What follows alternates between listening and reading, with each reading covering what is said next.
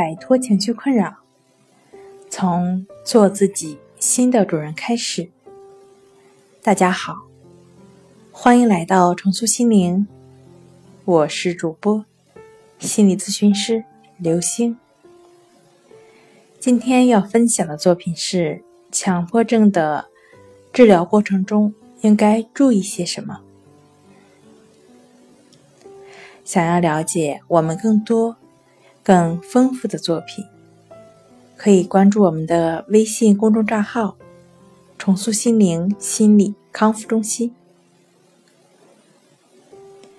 病友呢和一个合适自己的心理医生或者心理咨询师在一起来讨论自己的治疗的方案，一同走过治疗之路。这是非常重要的。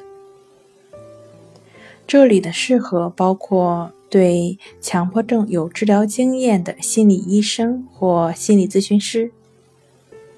那心理医生或心理咨询师与病友之间有良好的咨询关系。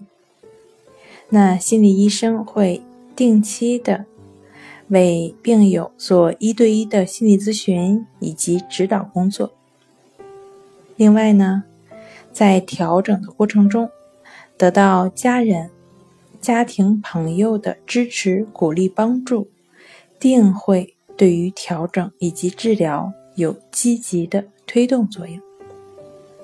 好了，今天就跟大家分享到这儿。这里是我们的重塑心灵。如果你有什么情绪方面的困扰，都可以在微信平台添加幺三六。